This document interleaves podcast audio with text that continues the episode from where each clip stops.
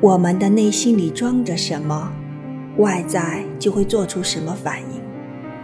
我们外在的行为与语言，是我们内在的外在表现，也是一个人涵养的一部分。虽然外在还有伪装的一部分，但如果伪装久了的好习惯，就会变成我们自己的一部分。外在与内在是相连接。与互相影响的。